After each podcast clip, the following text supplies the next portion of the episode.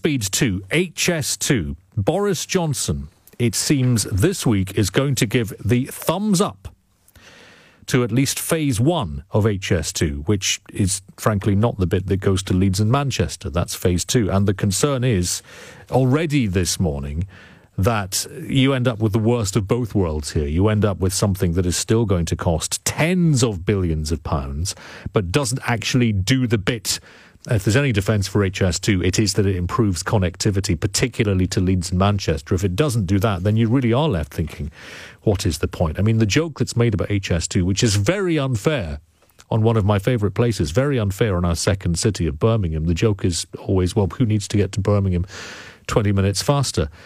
A train service that connects London to the second city more quickly than can currently be achieved is absolutely something worth building. That's absolutely something that is worth aiming for. The question is, is it worth spending £100 billion on it for these relatively marginal um, increases in efficiency and speed? And if, if you still spend tens of billions of pounds on something which which only does that and doesn't achieve the the, the additional uh, connectivity to, to Leeds and Manchester, the second part north of roughly Birmingham, then you are left thinking, what on earth would be the point of this? 0345 6060 You can text 84850, tweet at LBC, email darren at lbc.co.uk. It's a ton of money. And you can pretty much guarantee that whatever the estimate is right now of HS2 phases 1 and 2, and we've heard that could be over 100 billion pounds, that'll probably go higher. Because I can remember, puts on sort of Grandpa Simpson voice here, I remember the days when we talked about this costing 30 billion pounds or 55 billion pounds. Now we're talking about it being over 100 billion pounds to complete all of HS2. So my question to you this morning is, as it appears that Boris Johnson is going to support this, should HS2 go ahead? And if it does go ahead, does the entirety of the project need to be built? 0345 6060973. You can text 84850, tweet at LBC, email Darren at lbc.co.uk. It's six minutes past two. Let's speak to Liam Halligan, Telegraph columnist, uh, who has a pretty strong view on this. Liam, thank you for your time this morning. It does now look, doesn't it, like Johnson is going to support HS2? Well, the the signs seem to be that he will support it. It's a bit of a volte face. When he was campaigning to be Tory leader Boris Johnson gave some quite clear signals that he was anti HS2, and we know that quite a lot of his close advisors are anti HS2. But the Chancellor Sajid Javid has shown some signs of supporting this uh, high speed super train from London to Birmingham and then on to Manchester and Leeds. Um, and I wouldn't be surprised if now the Prime Minister did back it, which I still think is a mistake. Well, we'll get to that in a minute, but why do you think he has changed his mind? If he has? I think there's an awful lot of vested interests involved, a lot of property developers, a lot of engineering conglomerates. Uh, I think he may have been swayed by the argument that um, six or seven billion pounds has already been spent on HS2, um, though a lot of that money could be recouped if the land was sold off. Um, I think there's also an argument from the Treasury that building HS2 will give the broader economy uh, a bit of a boost uh, again, that's not an argument that I particularly buy, but the Prime Minister in this case seems to have fallen for it. Now, there's a suggestion tonight, Liam. I don't know whether you've heard this, but parts of the HS2 project will be reviewed. We're hearing that the sections to Manchester and Leeds will be reviewed. If that's anything like true, then that is very, very dangerous territory indeed, because you then risk losing those supporters in the north of England and those parts of the north of England who are currently on board. Well, I make dispatches documentaries for Channel 4, and I made one this time last year, February 2019, which warned this is exactly what would happen. And if HS2 only goes from London to Birmingham, any notion that it's about ending the north south divide and levelling up the country becomes a complete joke. In my documentary, I interviewed a guy called Professor Stephen Glaister, who's one of the government's most senior transport advisors. Um, and he said it would be complete folly to build it just from London to Birmingham, uh, and it would then be a great white elephant. Look, this whole project already has a very low cost benefit ratio. It, we're already getting very little economic benefit given that we could spend over 100 billion pounds. And if you don't approve the bit from Birmingham to Manchester and then Birmingham to Leeds, the top of the Y, if you like, mm. and it still hasn't got parliamentary approval, only London to Birmingham's got parliamentary approval, then those cost benefit ratios become lower still. It would be it would be madness to just build this ring from London to Birmingham and yet that's the way the politics seems to be going now. The other curious thing about HS2 is that up until now, it seems to have had cross party support. From those who support it, they have been across party. We've had Conservative mayors, and indeed we've had the Labour mayor of Greater Manchester, Andy Burnham, who has been in support of this. But yesterday, he said that a new Trans-Pennine railway line should be built before the Manchester section of the HS2 route. So, I mean, there's a change of tack there yesterday, what we've just said notwithstanding about where the route might or might not go. It does feel as if that coalition of support is, is beginning to crumble. There's been a broad coalition in support of HS2, as in cross party, you're right, but it's always been quite a shallow coalition. There have always been an awful lot of MPs who don't support it because a lot of their constituents don't support it because their constituents know it won't help them. What a lot of people want is better commuter lines in and out of our cities, whether it's London or Bristol or Manchester or Leeds or Newcastle or Glasgow or Edinburgh. These are the routes that most people use um, in terms of train users. Only 7% of all train journeys every year are intercity. Most train journeys are into cities by commuters. And Andy, I've talked to Andy Burnham a lot over the years about HS2, and he's always been supportive of it, but only if it goes on to Manchester and Leeds. And he said in the past that if he had a choice between HS2 and a much better Trans-Pennine route, mm. he would go for the much better Trans-Pennine route. And you know what? Most objective economists mm-hmm. would agree with him because if you link together the big northern cities, Darren, you get much more bang for mm. your buck in terms of economic returns. It makes sense to link up uh, the, uh, the, the big northern cities as an alternative growth centre to, to London and the southeast. That's what the government should really do if it wants to spread regional prosperity, not this trophy asset which is HS2.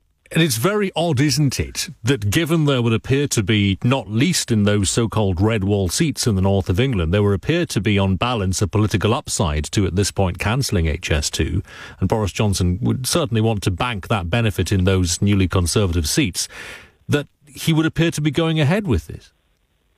Well, in my Sunday Telegraph column this weekend, I make exactly that point. HS2 doesn't really make economic sense, and even the National Audit Office um, has uh, cast a dim eye over it, uh, and many, many independent economists as well. Even the Department of Transport's own numbers show a very low cost benefit ratio to HS2. So the economics is pretty clear. But the politics is even more clear. Back in December, we had a complete political reconfiguration. And if the Tories want to hang on to those former Labour heartlands up in the northeast, across the Midlands, um, in the northwest, then they're going to do much better if what they do is pull money, uh, a lot less money, into quick wins across the rail network, freeing up that corridor between uh, the two big stations in Manchester, which causes delays right across the northwest uh, and across the Pennines and beyond. Um, better links into Birmingham, uh, making two track sections into four track sections.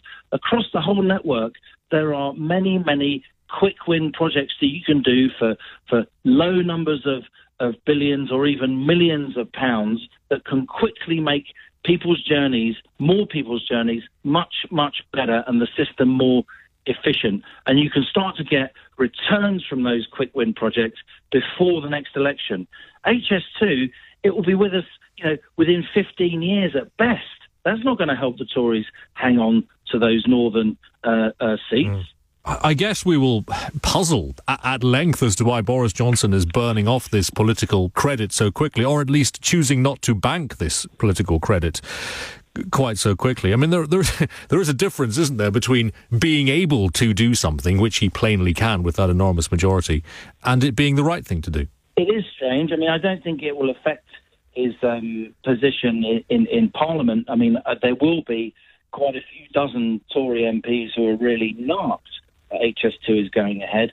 And let me say, opposition to it goes way beyond those Tory MPs whose constituencies this train goes through, even if the the, the line doesn't stop in their constituency, so it's all, all disruption. There are many, many Tory MPs and many Labour MPs, and indeed Lib Dems who don't want it mm. because a very small part of the country uh, wants this. Opinion polls show uh, around 10% of people think HS2 is any good and it will go ahead. Uh, it should go ahead and it will improve their lives. This seems to me uh, uh, a decision driven by uh, kowtowing, I'm afraid to say, to property developers, the big engineering conglomerates, the massive vested interest that want HS2 to happen. We need some political courage here. Yes, we've spent seven billion quid already, but a lot of that money can be recouped if the land that's been bought is used for other uh, projects. And as every good poker player knows, you should never put good money after bad. We should be focusing on the small number of billions that we've spent on HS2. We should be focusing on the 100 plus billion that we're about to spend mm. for a very, very low economic return. And just briefly, elsewhere, as it relates to railway policy, I suppose Jeremy Corbyn can take some solace after that election result from knowing that a very small part of the Labour manifesto has been implemented with the nationalisation of Northern Rail. I wouldn't say nationalisation at this point. Northern Rail, of course, has lost the franchise, and the so-called operator of last resort will take over the franchise. We don't know about the future of Northern Rail, uh, but what I think about uh, that's interesting about that decision is that Northern Rail have had some success in skewing some of the blame over to Network Rail, who run the tech, who run the infrastructure, and it's clear now that even though there has been more money going into the railways, uh, the use of the railways has been going so up so much, very, very sharply over many years, particularly since rail privatisation in the mid 90s. And there's tremendous, there's tremendous benefit, political and economic benefit to be reached by a government that invests more in rail infrastructure. But As I say, that means investing in local commuter routes, humdrum, low-key projects, uh, unblocking bottlenecks, uh, freeing up pinch points, rather than vanity projects. That's where the economic returns are, and that's where the political benefits are too. Liam, thank you, Liam Halligan, Telegraph, Telegraph columnist, joining me this morning here on LBC 0345 6060 973. And, and that seems obvious, doesn't it? That actually you're far better spending this huge sum of money on those really boring, unsexy, but incredibly important projects, the ones that will provide much better railway connectivity between those cities, particularly in the north of England. It's not sexy. It is, as Liam said a minute ago, humdrum. It, it's not the kind of shiny, some would say, vanity project that ministers can point to and say, gosh, isn't this exciting and thrilling and enormous? It, it's, it's not going to get those front pages. It's not going to look good on glossy leaflets and magazines and pamphlets and literature. But it will fundamentally improve the lives of millions of people in terms of how easily they can get around. 0345 6060 973 is my number. Shouldn't we be spending the money that we're about to spend on HS2 on that instead? I think we probably should. If the cost of HS2 it turns out to be anything like 100 billion pounds, I mean, you know, pick your project for that kind of money. You might want to do as Liam does and improve those those boring run of the mill but incredibly important railway links. You might want to do as I would prefer, take the money and, uh, and, and widen motorways and get some shiny new roads up and down across the country. Whatever you want to do, we, we could probably you and me together, we could probably find something better to do with that money than HS2, I suspect. And I, I, feel that's what a lot of people are going to conclude, including, it seems, up to 60 Conservative MPs who might be offering up some opposition to Boris Johnson on this. Well, of course, they won't really offer uh, opposition to Boris Johnson because they've all taken his loyalty pledge for the next five years. But this might be the first hint that not is all entirely unanimous on Boris Johnson's backbenches. 0345 6060 973 is my number. Boris Johnson, we think this week will give the green light to the first section of HS2 but uh, but he will hang fire on the second part, the bit that links up to Manchester and Leeds. Should HS2 go ahead? And if it does, do you think the entire project, as it currently stands, needs to be built? LBC, 18 minutes past two. This is LBC. If you're an EU citizen living in the UK, you need to apply to the EU settlement scheme. This means you can continue living and working in the UK and that the rights you currently have will be protected, including access to healthcare, benefits, and pensions. You need to apply even if you have permanent residence. To find out more and apply, visit gov.uk slash EU settlement scheme. Irish citizens and those with valid indefinite leave don't need to apply. Dance, dine, and have the time of your life at Mamma Mia the Party. Doors are now open to this brand new immersive experience that puts you at the heart of the action. Enjoy a spectacular show, a four course Mediterranean feast, and an ABBA disco to sing and dance the night away. Join the party at the O2 London. Find out more and book tickets at mamamiatheparty.co.uk. Play along with our 10 second teaser. Ready? Which sector generates more revenue than movies, cruise ships, recorded music, theme parks, and spectator sports combined? The answer is gambling. If you got that right, you must be pretty smart. So you'll know who to choose for your business accounting, audit, and tax affairs. Search Barnes Roffe. Clever accountants for business. Darren Adam on LBC. 03456060973. I suspect we will talk more about this later this week when Boris Johnson does make an announcement about the fate of HS2. But just on the off chance that Johnson is listening to LBC this morning, he's probably as much of a fan of this programme as, as I am of him. So if, uh, you know, if, if he is listening, uh, what would you advise him to do? What would you tell Boris Johnson to do? Would you say, no, end this madness now? Let's stop throwing good money after bad. We've already spent seven, eight billion pounds. There's a possibility of getting some of that back when we look at unpurchasing various assets, I suppose. But the fact that we've spent seven billion, eight billion pounds already is not another reason, is not a good reason to spend another hundred billion pounds on something which is not going to do the, the job anyway. If we assume that the job is to significantly uh, increase capacity on the railway network in a way that most people will be able to access. 0345 6060 973. You can text 84850, tweet at LBC, email darren at lbc.co.uk. Lizzie in Worcester, good morning. Good morning. How are you? I'm very well indeed. I hope you are too. What have you got for me? Thank you. Well, um, I founded the anti-HS2 movement in 2010, so I am biased. Um, I think Boris should do what he's been promising his constituents in, in Ruislip for years and scrap it. It's absolutely bonkers. Um, and he doesn't have the approval, the parliamentary approval is in place to be able to say he can go ahead. It has to go back to the Public Accounts Committee. Yeah, yeah. It has to go back to the Treasury. Well, it might be around. It might be about signals at this point. It might be about Boris Johnson using the sort of bully Mm. pulpit to say this is something that he wants to happen. Yeah. But but you can't be surprised that Boris Johnson is breaking a promise. Oh no, I'm not surprised at all. Um, I'm disappointed, and um, I'm not surprised. Um, but it just proves that he, he doesn't have the measure that he said he did have. That he would actually do what he said. Can you? But that's what all politicians do. Can you explain it though, Lizzie? Because it is politically odd, and and this is what I was hmm. saying to Liam Halligan a few moments ago. We both concluded that actually there's a political upside, and Boris Johnson is is nothing if not someone who you know considers the best interests of Boris Johnson. Arguably, his best interests would be served by now saying actually HS2 isn't popular. Let's not go ahead. So why, why do you think, if these reports are true, why do you think he is persisting with this? It's the age old. Um, it's the age old um, thing of following the money. Um, the money behind this scheme, 106 billion, is not the, the total figure. When once you start adding No. interest and everything else, it's who's funding it and and who's behind that money. The, you know, the cost overruns. It's not just incompetence. It, it you know, it, there is corruption. There are serious fraud um, inquiries going into to HS2, and it's absolutely bonkers. Um, I just think he's under too much pressure from money, from donors, etc., who all have their fingers in the pie. The public do not want HS2. None of the polls ever have said that the public want this.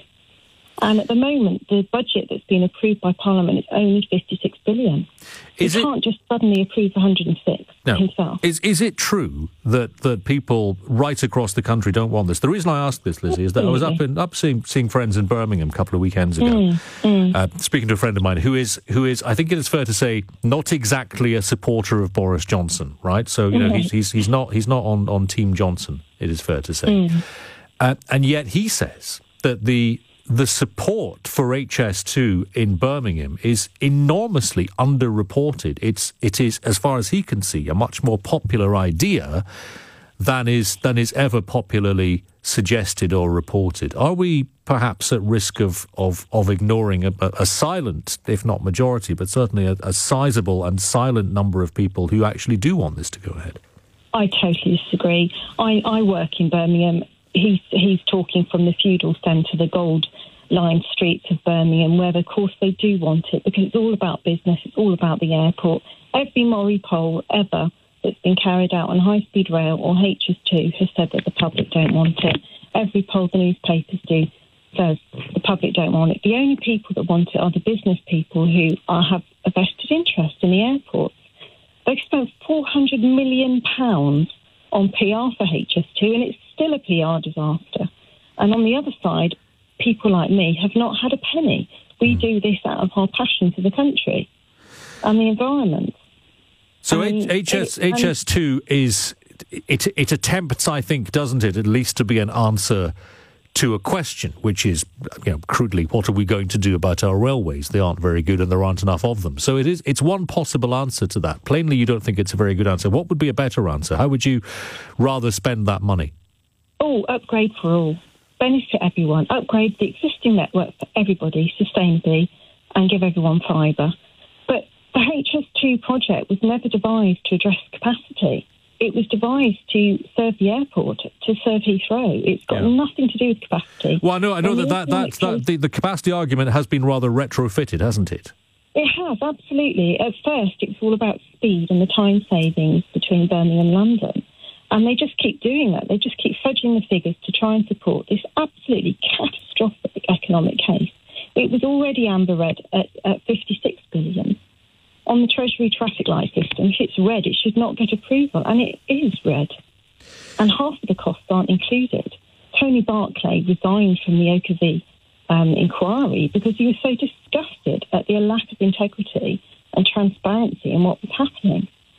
It's, it's, it's absolutely outrageous. Do you- do you and the think- public can see this. Do you think there's any possibility then of of the Conservative Party in Parliament offering any kind of opposition to this? Because yes, there might be 60 Conservative MPs who've expressed uh, doubts about this, or indeed they've gone further and said they don't want HS2. But this does not feel like a Conservative Party that's in a mood to rebel against Boris Johnson. Unfortunately, there are several types of politicians, and all of them have their own interests normally at heart. Political ambition is it going to be politically um, beneficial for me to support this project or oppose it? And when you have whips saying you have to support it, what are they going to do?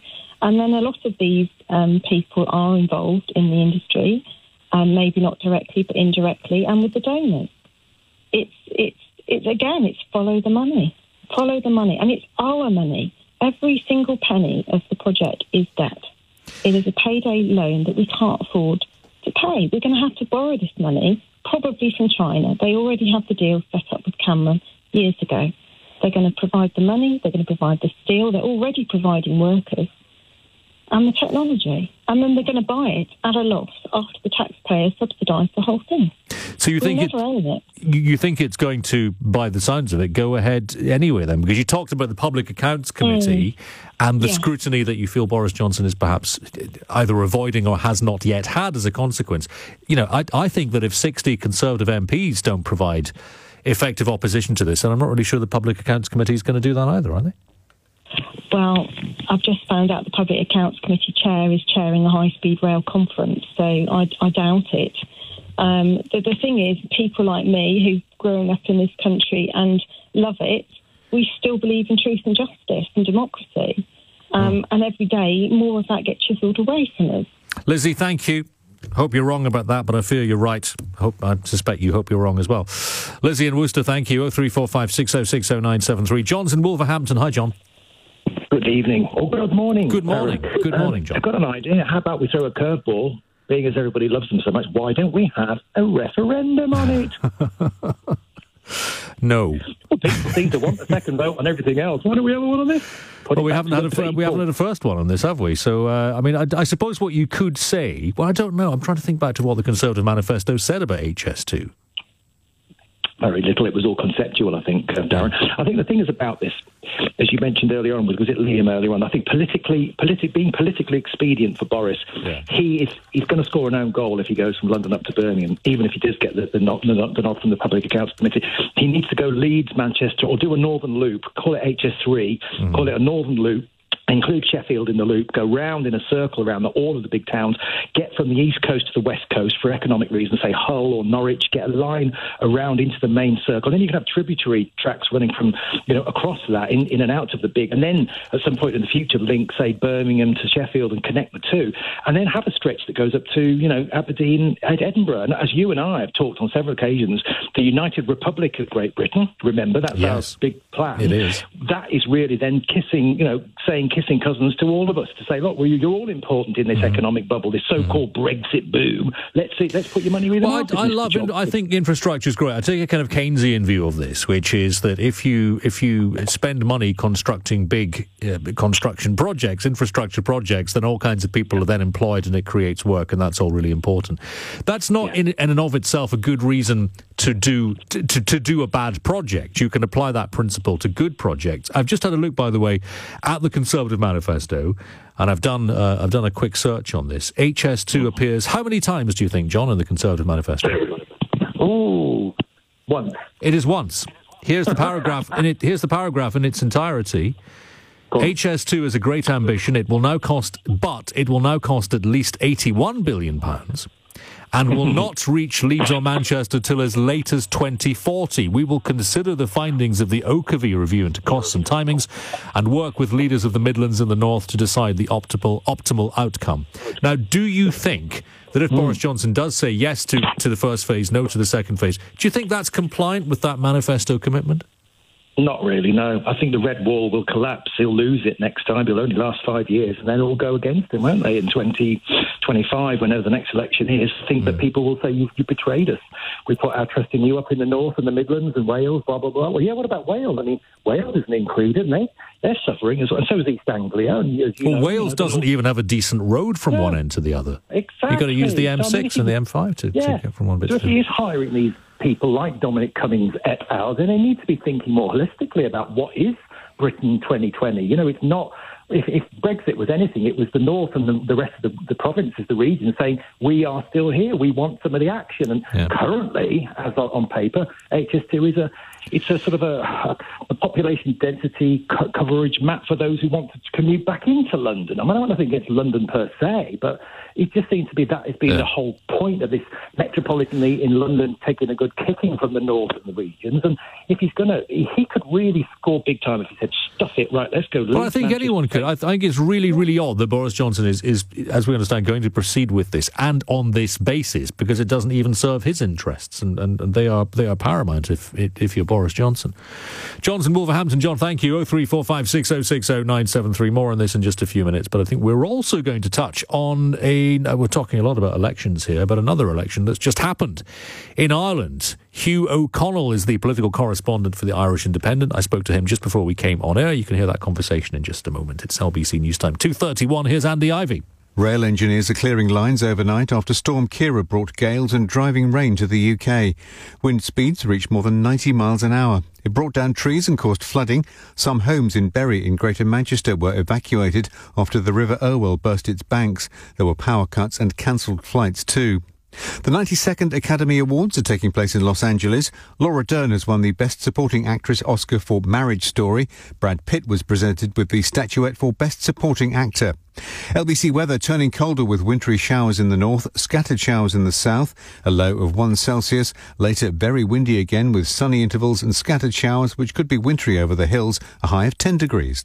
This is LBC. At the Bank of Antandek, they've created Stan, a smart bot that can predict the future of remortgaging. I read Stan. Will my mortgage rate go up? 1955 was the last time Newcastle won the cup. No, I try not to mumble. Playing, let's get ready to rumble. Oh. Meanwhile, at Santander, they can't predict your future, but they'll help secure it with great mortgage rates fixed for up to 10 years. See what's possible at Santander. Early repayment charges apply. Lending subject to status and criteria. Your home may be repossessed if you do not keep up repayments on your mortgage. Looking for your perfect kitchen? Visit roomsense.co.uk. Quality at a price you can afford.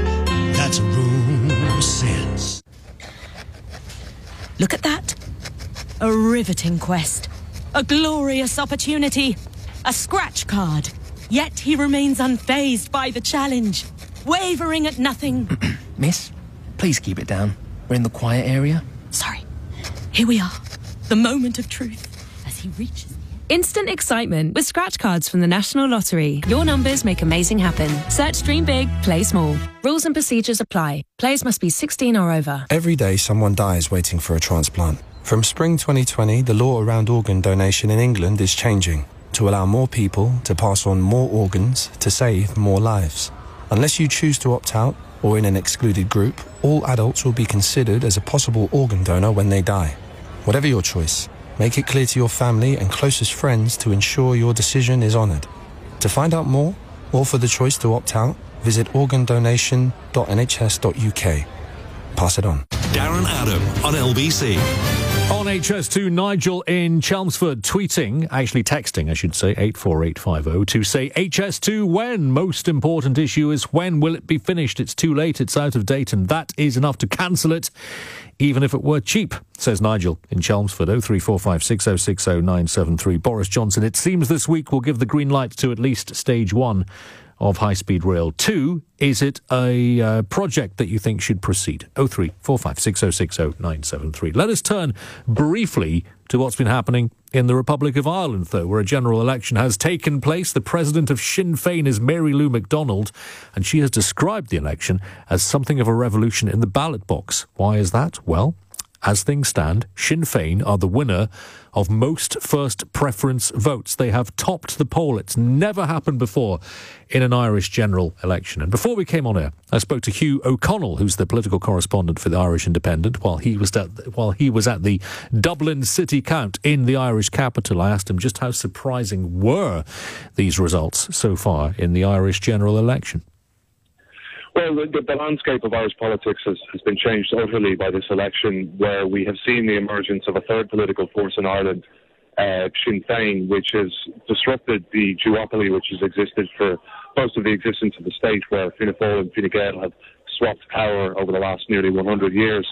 Um, but Sinn Féin has now emerged with uh, significant support. It is the most popular party in Ireland on the popular vote but they only ran 42 candidates mm. versus the other two parties who ran double that amount, which means that they won't deliver uh, the number of seats perhaps that they would have done had they run sufficient numbers of candidates to be the largest party.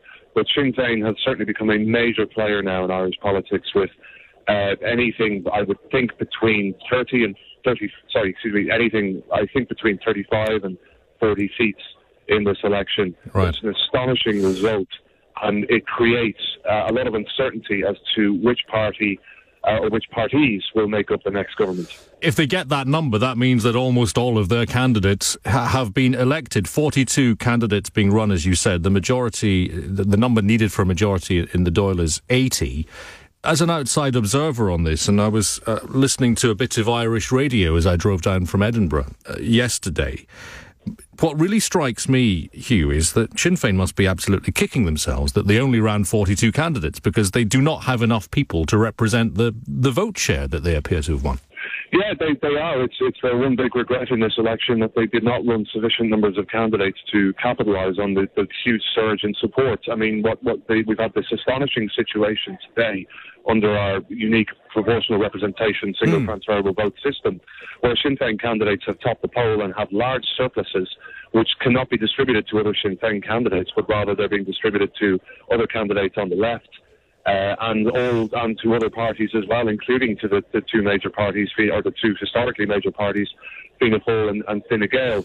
So um, it leaves us in a situation, you know, as described there, Mm. where Sinn Féin will come back with anything between 35 and 40 seats, but then Fianna Fáil and Fine Gael will also come back within the region of that amount as well, um, maybe maybe slightly more.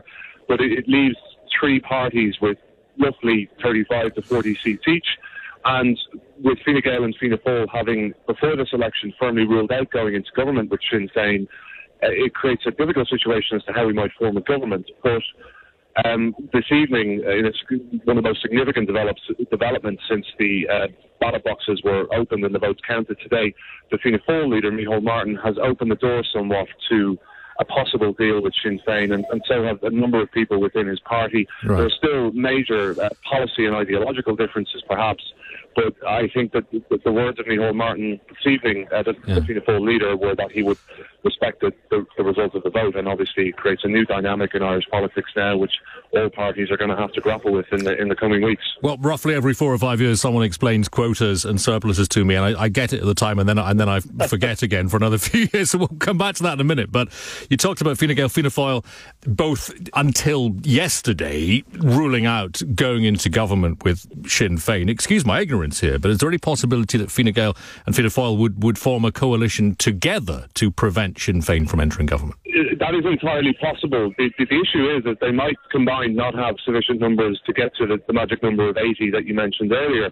Um, there's also obviously these two parties are they're known as the Civil War parties because they were parties that were set up in the uh, in the midst of the Civil War, and they were on and the members of them were on the opposing side. So you have to excuse that noise in the background. There a, a late count declaration here in Dublin, but essentially um, those two parties have, have been at loggerheads for nearly 100 years, but they have cooperated for the last four years, where a Fine Gael minority government has been facilitated by um, Fianna Fáil in a so-called confidence and supply agreement, which uh, your listeners might be familiar with. uh, The Yes, did something yes. similar with the Conservative Party, where you're not in government with the with with the uh, with the government party, but you're kind of supporting them in Mm. parliamentary votes and whatnot. So um, the situation, uh, of, that having been the situation for the last four years, there's now growing talk of a possible uh, so-called grand coalition between the two parties. But the problem for Fianna Fáil is that they, they can, campaigned on a on a mandate of, of delivering change and this idea that they would get Fine Gael out of government after nearly a decade in power.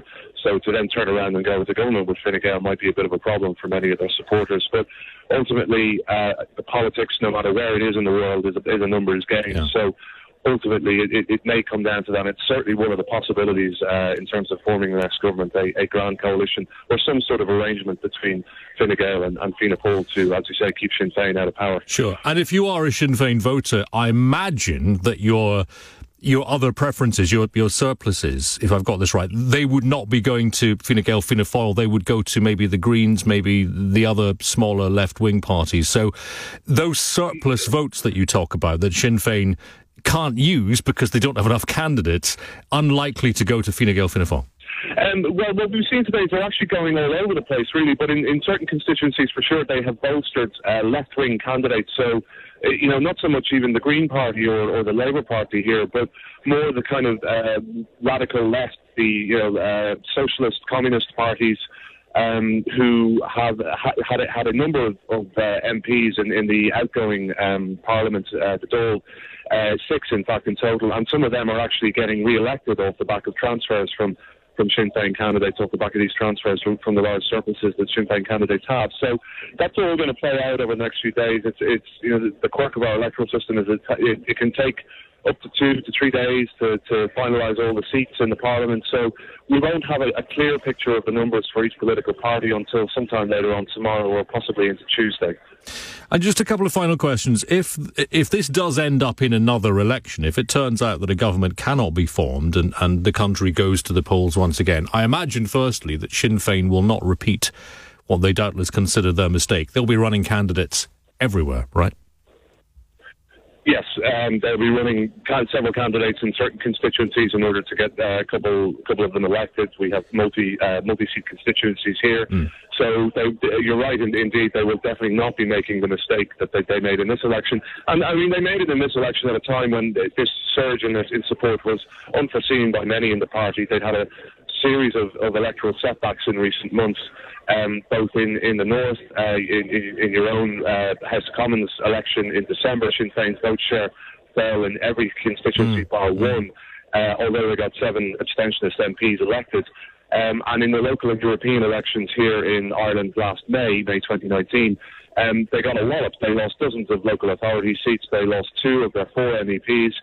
So um, they, you know, went into this election with the uh, view that they would be, need to just hold on to the 22 seats that they, they had uh, when in fact they're, they're coming back now and, and they, they could have got more than double that if they'd run sufficient numbers of candidates. But but they'll do pretty well and, and their leader, Mary Lou McDonald, is uh, someone who stepped into the breach uh, when Gerry Adams retired two years ago.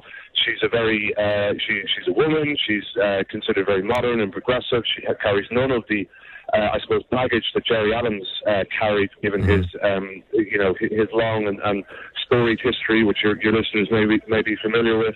Um, and she has managed to, I suppose, project the party as one promising change and one promising solutions to some of the most retractable crises in this country in, in housing and homelessness and, and health.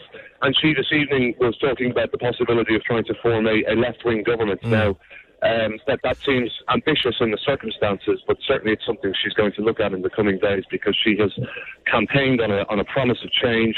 Um, and she wants to get the two big parties, Fine Gael and Fianna Fáil, out of government, yeah. uh, but she may not have the numbers ultimately to do that and to become prime minister. Uh, I mean, it would be historic yeah. if she did.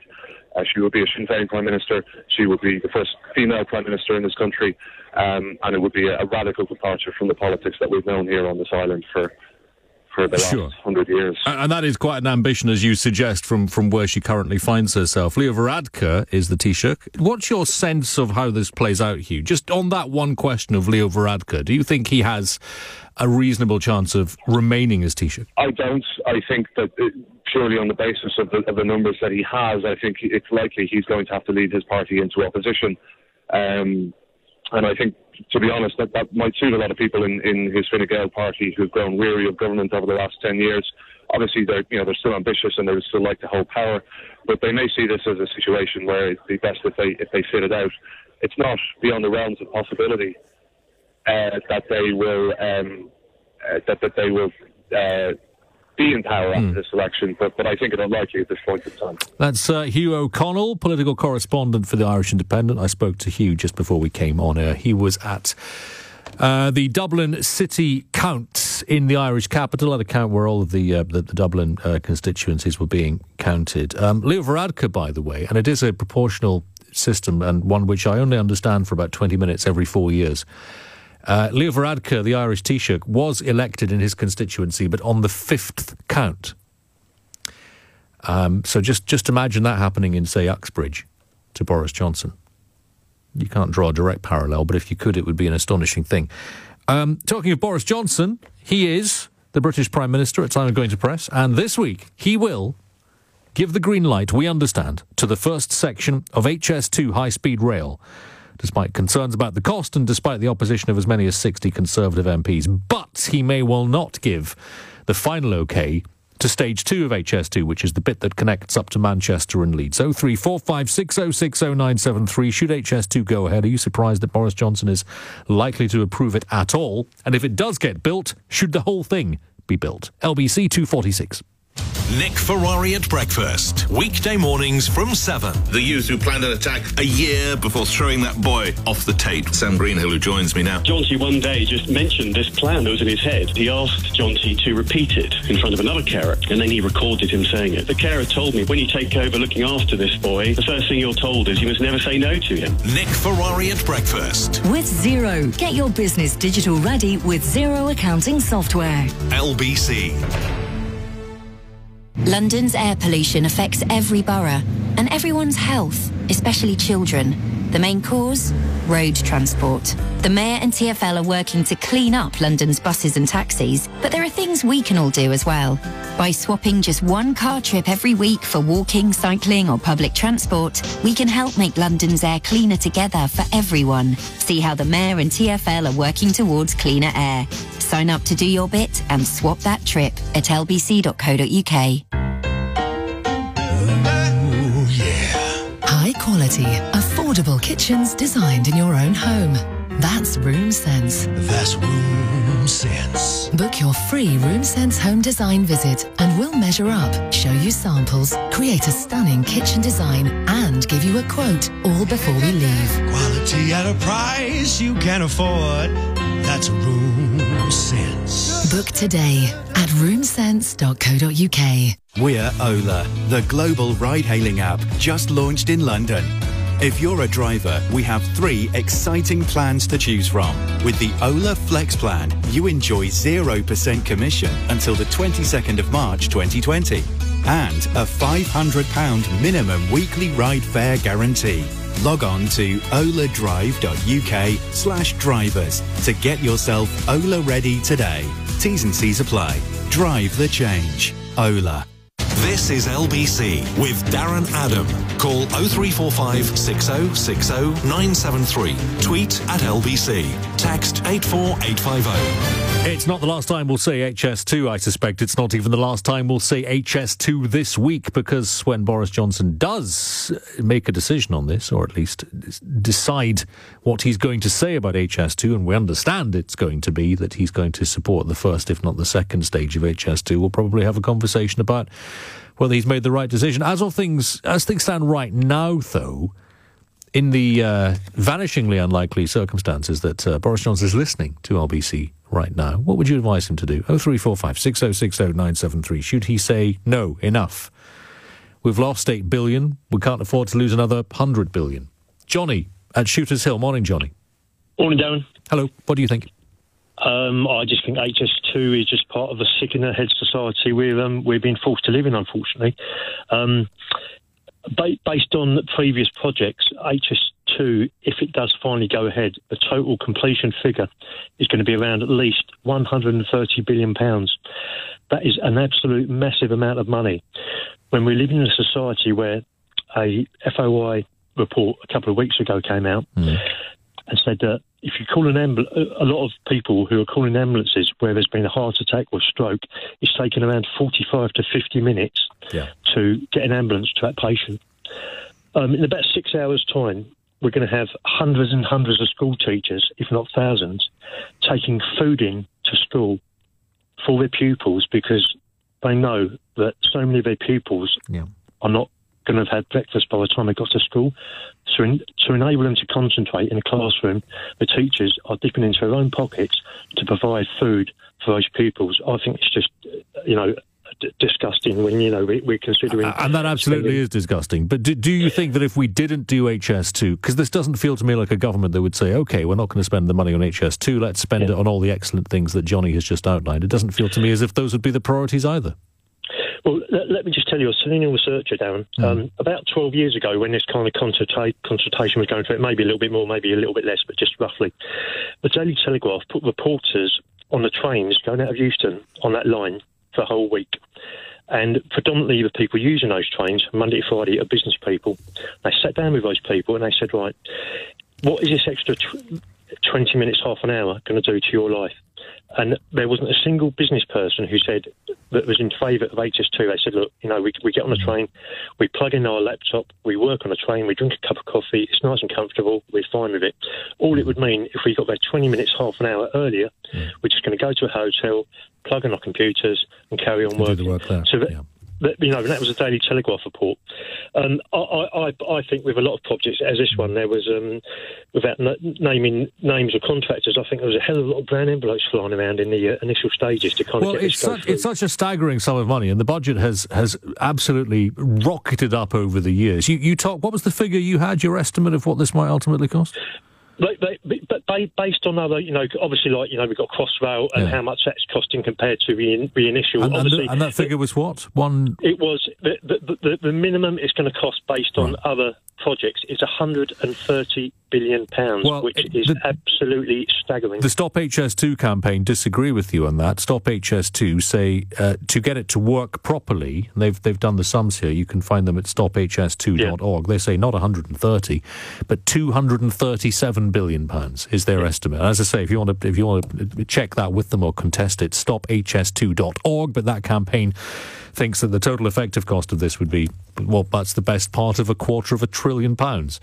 Uh, Johnny, thank you. Derek is in Petworth in Sussex. Hello, Derek. Hello. Good morning. It's good. It's good to talk to you. You too, sir. Um, re HS2. My view is that we're a small island. Do we really need trains rushing about at 200 miles an hour just to save 20 minutes of London to Birmingham? Um, I think it's crazy. This 100 million is going to turn into 200 billion, no doubt, one day. This money could go into making our train network just the best we've got. That's what we want: is to get from A to B efficiently on time. This it's a joke at the moment. I mean, um, that money could go into making our roads better as well. Yes. And Yes, I, yes, I feel that, that Boris Johnson, he has these mad ideas about sort of runways in the Thames. And, and in fact, I think the bridge from um, uh, England to Ireland is a really good one. But I mean, I just feel this is going to be a catastrophe for, for him. Well, the, the problem with the bridge, or the, Boris has an issue with bridges, of course, doesn't he? Boris Johnson has an issue with bridges in that he can spend Yeah. tens of millions of pounds and they, they never materialise. The bridge between between Great Britain and Northern Ireland, i- it's fine until you ask an expert. Uh, who then says, actually, no, topographically and physically, this is not something that, that could be But, done. that, but that's only running at 20 billion at the moment, which is what HS2 started at. But my, Yes, my feeling is we've got the network. We are all miserable with it. And ooh, that money could just make uh, us have the best rail network in the country. And, um, you know, surely that is common sense. Maybe not. Well, no, I think you're right, and I think you're right as well to talk about other things that could be done, not just making the you know the, the sort of boring but important parts of local railways much better, but yes, spend a chunk of it on roads as well. I know that is not desperately fashionable these days, but I suspect spending more money on roads is something, despite that lack of fashionability, is something that very many people would like to see happen. Derek, thank you for that in Petworth. In Plymouth, it's Mark on LBC. Morning, Mark. Oh, good morning. Hi. Um, I was just thinking with HS2, I, I can't find any hard data in terms of capacity. I spoke to an MP on the local radio station and he couldn't answer it. He was in support of it. And I, how many extra passengers will it take? And I think your Yeah, yeah. previous callers are spot on, really. I think it's a, a vanity project, and I think I think brown envelopes. I don't know, obviously, but I think brown envelopes have got something to do with it. And um, Some, I- I sometimes, I- sometimes it's not conspiracy; it is cock up, and sometimes these projects run massively, massively over budget simply because Hmm. they have been incompetently accounted in the first place. Can anyone answer the capacity issue about how I- many I extra can't. people it will take? I can't, I can't find anybody. I can't find any data anywhere. Well, that's because, as we uh, partly, I guess, because this capacity issue has been retrofitted. This argument's been retrofitted into the, the you know the reasoning behind having HS2. It was never part of the uh, original justification for this project. So that's that's maybe why the figures are hard to find because they've they, you know, they've been added on at the at the last minute. But it's a good question, Mark. Thank you in Plymouth. Oh three four five six oh six oh nine seven three. And yes, you increase the capacity, but you, you you put, I suspect, a very great deal of that new capacity out of reach of people because it's going to be incredibly expensive.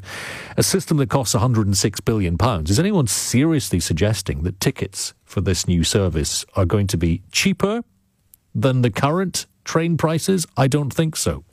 Fred's in Brixton. Hi, Fred. Uh, good morning to you, Darren. Good First morning. time caller to, to you. Welcome, welcome. Thank you. I wonder how many politicians, if there are any, listening to your program and, and myself speak tonight. What would you say Uh, to them if they are? Um, scrap the HS2 because it doesn't make sense. I remember in the 1960s, Mm. mid 1960s, when I was a teenager. Yes. Um, I remember uh, a, ch- a Labour um, transport minister, his name Schelling or something like that. Shelley. Yeah, okay. The, yeah. the, min- the minister, well, the, the, it was Beeching, of course. The Beeching report decided that, the, I- I do- I that getting I- that getting I do rid of those those lines was the right thing I to do I do. apologize. Beeching, that's it. Yeah, I think it was Barbara Castle was the transport. Anyway, yes, yes, go on. Yeah. Now, how long does it take to get to Birmingham at present? Presently, Depends where you start. From, from London, But- you mean? from London. Yeah, from London. Uh, yeah. I, I don't know. I must admit because the last time I went to Birmingham, as I tend to do, I, I I drove. I drove up the up the M40, M42. It took me about two hours. Okay. So the train's about the same, says producer Connor. About two hours. Yeah, but I'm wondering how much shorter will it be if they go through with HS2? Twenty minutes. 20 minutes. Oh. That's the saving. Is that is that worth it for you? Twenty minutes faster? Would you would you justify spending all that money for for a 20 No, I increase? wouldn't. No. If only, contrary to that, only if it goes further, even as far as to, to Scotland. Yeah. Yeah, that would make sense. You know, and um, the, this government presently, listen and adhere to the, the, the people. Well, and that's the funny thing, Fred, because the consensus would appear to be that more people than not don't want this. So actually, Boris Johnson would be playing to his his base, I guess, his new base in those red wall seats, if he were to say we're not going to spend this money on HS2. But it looks like he's going to, or at least indicate that that's what he wants to happen, or at least indicate that he wants the first bit to be built. And I think that's even worse in a way. That's the worst of both worlds because you, you know, building the first stage, stage one of HS2, is still going to cost tens of billions of pounds. But if all it does is decrease journey times between between the capital and the second city, which is you know not an ignoble um, ambition. But if the only thing you get for your tens of billions of pounds is a slightly faster journey between Birmingham and London, th- that doesn't really achieve enough for that huge sum of money. So you end up really displeasing a lot of people, I suspect. Thermal Nuclear Penguin says, yes, this should be supported. I'm from up north, says Thermal Nuclear Penguin, says he or she. It's not about shaving 15 minutes off the travel time to London. It's a statement to the world that the UK as a whole is ready for business, not just London. Share the wealth and power, not centralise it. I think everybody would agree with that, Thermal Nuclear Penguin. But many people would take issue with the idea that the best way to do it is to spend 106 billion pounds on this particular project. Listen, it's not the last time we're going to say HS or 2. On your radio, on Global Player, and Play LBC. leading Britain's conversation. This is LBC. From Global's newsroom at three o'clock. Commuters are being warned there could be further travel problems this morning in the wake of Storm Ciara. It caused flooding yesterday and gales damaged buildings, brought down trees and left debris across road and rail lines.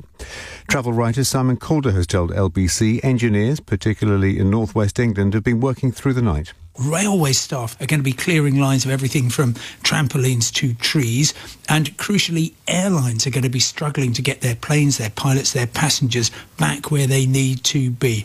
We have seen over a thousand flight cancellations to and from uh, UK airports. The Met Office has yellow warnings for strong winds along the south coast and over Scotland. Forecaster Simon Partridge has told LBC parts of the country now face a blast of winter. Widespread showers across the UK for the next couple of days. Still strong winds. Could still see winds up to 50 to 60 miles an hour. Um, but with those showers, we're going to see um, a lot of hill snow, particularly across Scotland, Northern Ireland, and northwest England. EasyJet says the coronavirus carrier, who's now in St Thomas's Hospital in London, took one of their flights from Geneva to Gatwick. Public Health England is contacting all passengers who were seated in the vicinity of the customer on the flight. All of the crew have also been advised to monitor themselves for 14 days since the flight in line with advice. Sinn Féin president insists Ireland is no longer a two-party system and that people want a different type of government. The general election in Ireland saw Mary Lou McDonald's party get a virtual tie with the other two main parties. The Prime Minister, Leo Varadkar, says it could be weeks or months before a new government is formed, but he still doesn't think he'll go into partnership with Sinn Féin. You know, you have to have the same, roughly the same views around courts and the criminal justice system, around how the economy and society should be run, uh, and also how democracy should function. And that's what makes uh, my party, Fine Gael, uh, not compatible with Sinn Féin. But we are willing to talk to other parties. The government has announced plans for up to 10 new free ports across the country. Ministers claim the new business and enterprise hubs will create thousands of jobs. Brad Pitt has won his first acting Oscar. He collected the Best Supporting Actor prize for playing a stuntman in Once Upon a Time in Hollywood. Laura Dern was named Best Supporting Actress for Marriage Story. The Oscar for Original Screenplay has gone to Parasite, while Roger Deakins has won the Oscar for Cinematography for 1917. LBC weather turning colder with wintry showers in the north, scattered showers in the south, a low of 1 Celsius. Later, very windy again with sunny intervals and scattered showers, which could be wintry over hills, a high of 10 degrees. From Global's newsroom for LBC, I'm Andy Ivy. This is LBC from Global, leading Britain's conversation with Darren Adam.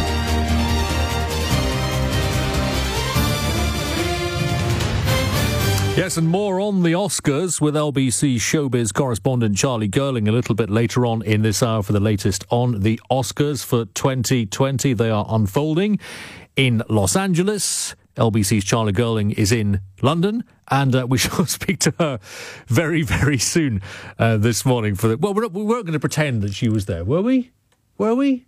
She would just claim expenses, you know, if we pretended. You know she would. speak to Charlie later. Right. Uh, we'll also bring you a little bit more on the effects of Storm Ciara yesterday on aviation. Lots of planes did not make it into the a consequence of those storm conditions. Paul Charles is an aviation analyst from the PC agency, and he'll join me in uh, a few minutes' time for that as well. But at uh, four minutes past three on LBC, leading Britain's conversation, what a change direction because the TUC are demanding government action over sexual harassment at work. They say cases of sexual harassment remain alarmingly high, even though people are now more open about the issue. They've done research suggesting that most people think that the so called Me Too movement has allowed them to be more open about sexual harassment, particularly among young women. Uh, young people and women. The TUC calling on the government to introduce a legal duty on employers to actively prevent sexual harassment at work. Now, this this could be fascinating. This conversation.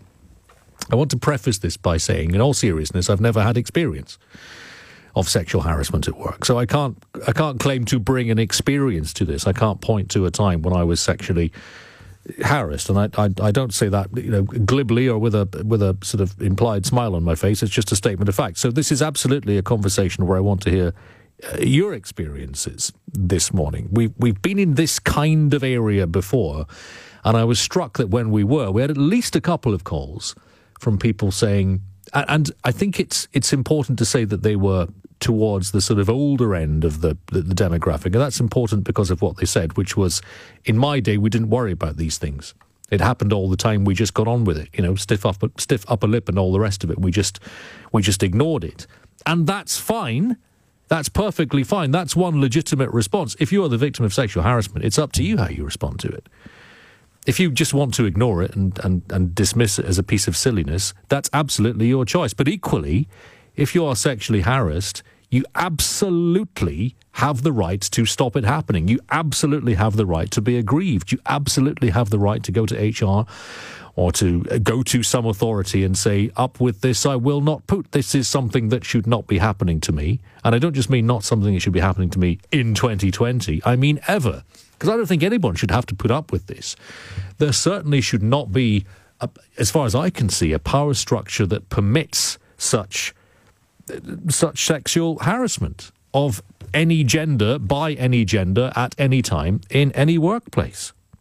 0345 60600973. You can text 84850, tweet at LBC, email Darren at lbc.co.uk.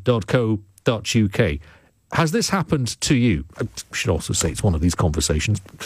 All the conversations on LBC, if you want, are ones where you can change your name, hide your name, change your location. You can contact me on any of those bases. But if if this is uh, something that you do have experience of, maybe you are thinking back to days, decades ago, where this happened much more routinely, and it was a sort of trope in sitcoms, wasn't it? The you know the and I can say this with the with the the distance of time as a kind of shield, so you know that I'm not condoning such a thing when I use the phrase busty secretaries.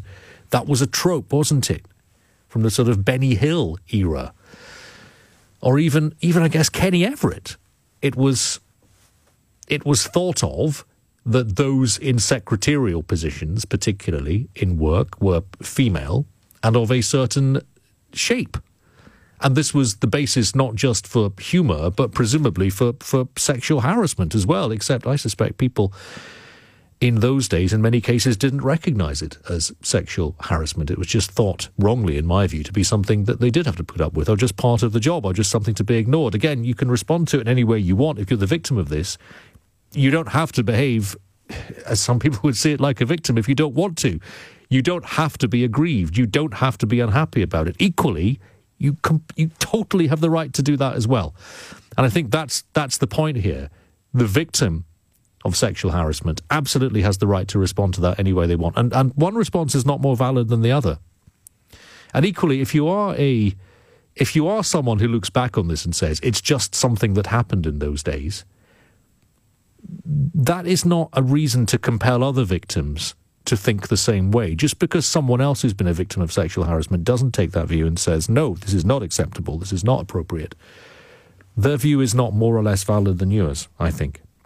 0345 6060 973. The TUC, at the start of their annual Heart Unions Week, the theme this year centres on ending sexual harassment, as, uh, sexual harassment at work. And previous TUC research finding that more than half of women, nearly two thirds of women aged 18 to 24, have experienced sexual harassment at work, which was described as alarmingly high. Now, this is absolutely not just about the sexual harassment that is perpetrated by men on women, because there's any combination of genders in which this circumstance may be possible.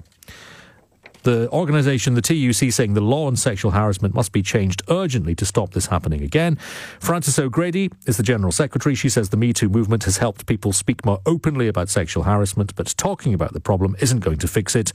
The government must stop dragging its feet and change the law. We're calling on everyone who wants to stop sexual harassment to join us this week. Now, the TUC say there is no legal requirement for employers to prevent sexual harassment happening in their workplaces. Instead, it's up to the victim to report it after it has happened. So, if you um, if you think of your workplace, you can probably see a, a, a laminate. In fact, I can see one from where I'm sitting right now. You can see a laminated thing stuck up on the wall, detailing various health and safety um, requirements or observations or procedures. It might be the name of the you know the first aid officer on your floor, or it might be the place to go if if someone cuts themselves and where the bandages. I mean, wherever it happens to be, and, and and these aren't done out of the goodness of employers' hearts. These are in place because they are legally required to be in place. The TUC's point is that there's no legal requirement for employers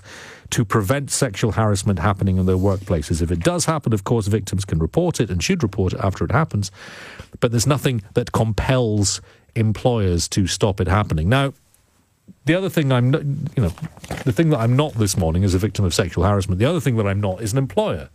So I don't know how an employer would necessarily go about having a policy in place, but it can't be beyond the, the wit of man or woman, no pun intended, to have structures in place in a workplace that prevent this from happening. A policy, for a start, would be a good idea. Guidelines. And, and you do think, well, here we are in 2020, is it necessary for such policies and such guidelines to be to be in place? The evidence of the TUC is that the answer to that is yes.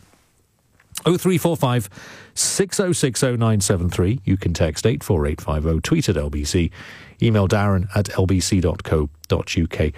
Is it something that has ever happened to you? Have you been sexually harassed at work? Is it perhaps something that you now look back on, you reflect upon and say, you know what, this was sexual harassment. This was something which was unacceptable. This was an abuse of power because I think that's valid as well. It's perfectly valid to have concluded maybe 20 years ago that the experience you went through was just part of the job and just something that you had to put up with because that's what happened then. Perfectly valid for you now in 2020 to go, hang on a minute, no, it wasn't.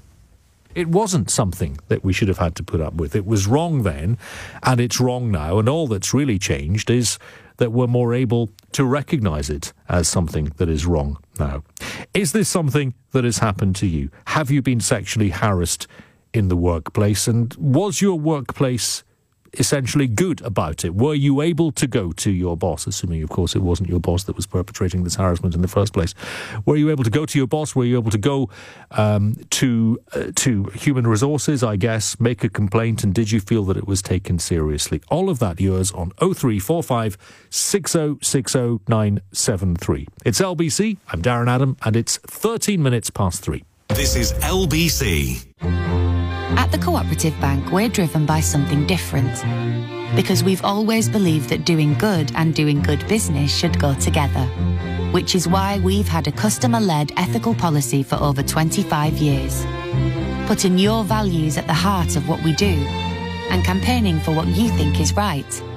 Ethical then, ethical now.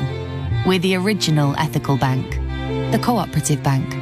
For people with purpose. Join us.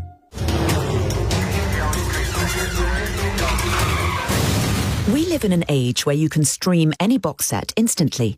But staying on top of our pensions is anything but instant. PensionBee can transfer most old pensions together into one simple online plan. So you can manage your pension on your smartphone as simply as streaming that box set.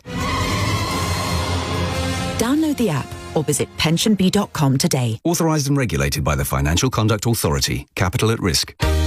At TDC Implant Centres, we can give you full mouth dental implants in just one day. I could feel my teeth were loosening. They didn't feel as secure. We gave Tony dental implants and natural looking fixed teeth. I walked in at 9.30 with problems and I walked out at 5.30 with a full set of teeth. Around three months later, we exchanged his fixed teeth for his final permanent set. What drew me to this was the fact that it could be done in a day. To discover that that was possible was a revelation. Book your free consultation. Visit smileinaday.co.uk or call TDC Harley Street on 0203 7334 986. Darren Adam on LBC. 14 minutes past three, the TUC say that in 2020 their campaigning theme this year is to stand against sexual harassment at work. They say take action on sexual harassment and use Heart Unions Week to encourage non-members to get involved. They say one in two women have been sexually harassed at work.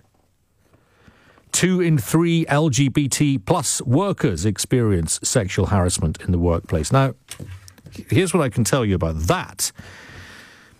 Being G, myself, in that seemingly ever expanding acronym, um, I haven't.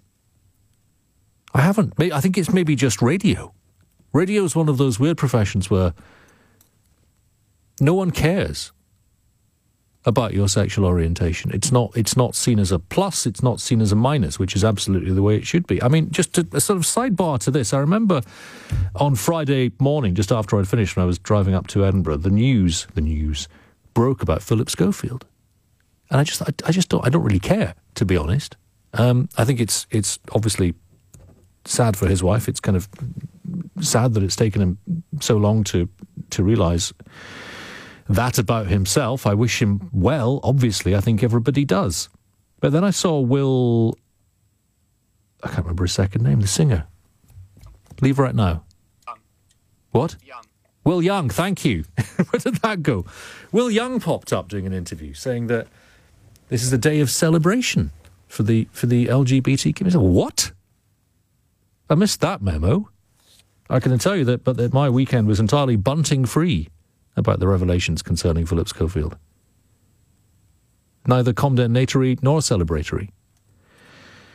So I, I, think that's where we are in radio.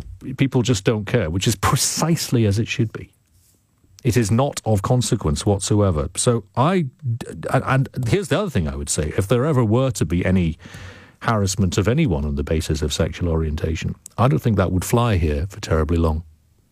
I, I, I just I can't imagine it in this workplace or, or, really in this industry. And anyone who did indulge in such bigotry uh, would be, apart from anything else, they would look incredibly foolish incredibly quickly. So I, I, I, certainly don't want to dispute these numbers that two in three LGBT plus workers experience sexual harassment in the workplace. I'm just talking about sexual harassment rather than outright bigotry, but of, of any kind. Um, not something that I can say that I've seen, but something that I can absolutely say would be dealt with um, with with extreme rapidity. The TUC say in most places it's up to the victims to report sexual harassment, which can be isolating, confusing, and traumatic. Four out of five people, they say, don't feel able to report sexual harassment to their employer. Employers need to change their approach. 0345 6060 You can text, you can tweet, you can email. Is it something that has happened to you in your workplace? If you want to stay anonymous on this, if you want to change your name, change your location, you can do any of those things. If you want to text or email or tweet instead, that's perfectly fine too. Let me read you this, though, from um, Ragwin, who has tweeted the following A lot of women think that just looking at them is sexual harassment. Their claims are often based upon how they feel. Well, two things. Firstly, I don't know Ragwin's gender. And secondly, I don't know how Ragwin knows this. 0345 6060 Respond to that from Ragwin. A lot of women think that just looking at them is sexual harassment. Their claims are often based upon how they feel. So the implication of that, well, not the implication, the, the very clearly stated position of Ragwin is that often women make complaints of sexual harassment not because some, not because of something that has happened, but because of the way that they feel about something. Wow. 0345 6060973. You can text 84850, tweet at LBC, email darren at lbc.co.uk. Um, more calls on that in just a few moments' time, but I do want to quickly, just briefly turn away from this to, uh, to bring us back to Storm Ciara uh, from yesterday. Inevitably, when winds get up to the best part of 100 miles an hour, stuff that goes in the sky is going to be compromised. Planes. Many flights cancelled yesterday. Paul Charles, aviation analyst from the PC agency, joins me on the line now. Paul, thanks for your time. So, when we see storm conditions like yesterday's, maybe not entirely surprising that aviation is badly affected. Yes, uh, inevitably, when you have wind speeds certainly up to 90, 95 miles per hour, which we saw yesterday in some parts of the UK, the airlines are going to be affected. So the best thing, the right thing, and most responsible thing for them to do is to pre warn passengers as much as possible that there are going to be problems, that they have the flexibility to rebook onto other flights. Um, and simply apologize as much as possible. Clearly, it's out of the airline's control when there's such bad weather. So the right thing to do is to say to passengers, I'm sorry, we're going to be cancelling many flights simply because we won't be able to operate them in such high winds. And you wouldn't want to be a passenger on many of those flights either. Well, sometimes when you just want to get somewhere, you think, I'll take my chances. It'll be fine. I'm sure they know what they're doing. but um, I was supposed to. It was to very bumpy for some people. Well, yes, and we, we can maybe talk about that astonishing video of the, the, the, flight that, that tried to land at Heathrow and had to take off again. It was sort of blown back into the air. But I, I was due to be on a flight yesterday, and I, on Wednesday, I think, I thought, you know what? It's going to get to Saturday or Sunday, the airlines are going to be saying, no, it's fine, it's fine, we're definitely flying. And then at the last minute, I'm going to be stranded. So I moved the flights to a different date sometime in April and drove instead. Why do airlines seem to leave it to the last minute to, to make that inevitable choice or what seems like an inevitable choice to cancel the flight? Well, I guess the issue is that the weather can change very quickly, as, as, we've seen on many occasions where you think it's going to be windy, you think there's going to be torrential rain that will affect flights, and then the storm passes over in a different direction, and the flight could have taken off after all.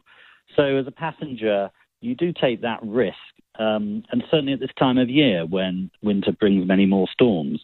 I think for an airline, though, that they want to operate as much as possible. They want to try and operate their usual timetable. And so it is a matter of last resort. But at least this time, and I think the airlines are getting better at it in most cases, at least this time they laid out very clear rebooking options. Um, in British Airways' case, for example, they said if you're flying uh, yesterday or today, Monday, then you could actually rebook onto flights later in the week. So they were giving options at least. And in the past, that didn't used to happen. So airlines are getting better at it. Um, the train services as well are playing catch up a little. Uh, the train companies, but they're also offering rebooking options. And it's not just the UK. You'll find this is the same in France. It's the same in other parts of Europe, um, and in in quite a lot of France yesterday, their high speed trains were affected by the winds. When you have winds of this scale, up to, as I say, nearly 100 miles per hour, it is going to cause problems. And sadly, as passengers, we face the brunt of that. We know that thanks to the EU 261 regulation, I think it is, or EC 261, more than three hours delay you get compensation in many circumstances, but not if the circumstances are considered beyond the control of the airline. Is weather always considered exceptional? In other words, something for which you would not expect this additional compensation? Well, in, in this particular case, it's because the airlines actually gave pre-warning before the flight, before the the uh, flight was due to take off. So it wasn't as if people weren't aware many of the airlines actually started warning passengers on Friday and on Saturday morning. So they were making people aware that there were going to be delays and cancellations well in advance. And when an airline does that, that is obviously outside of those regulations, meaning they don't have to pay compensation. They were offering you the opportunity to rebook. Of course, for some people, though, if they had hire car bookings that they yeah. prepaid for or hotel rooms they prepaid for, then there's a chance um, especially if they didn't pay by their credit card or debit card in some cases, that they wouldn't get the money back. And that's where it's a little sticky, where the rules mm. are sticky, because uh, you could be you could be considerably out of pocket as a result.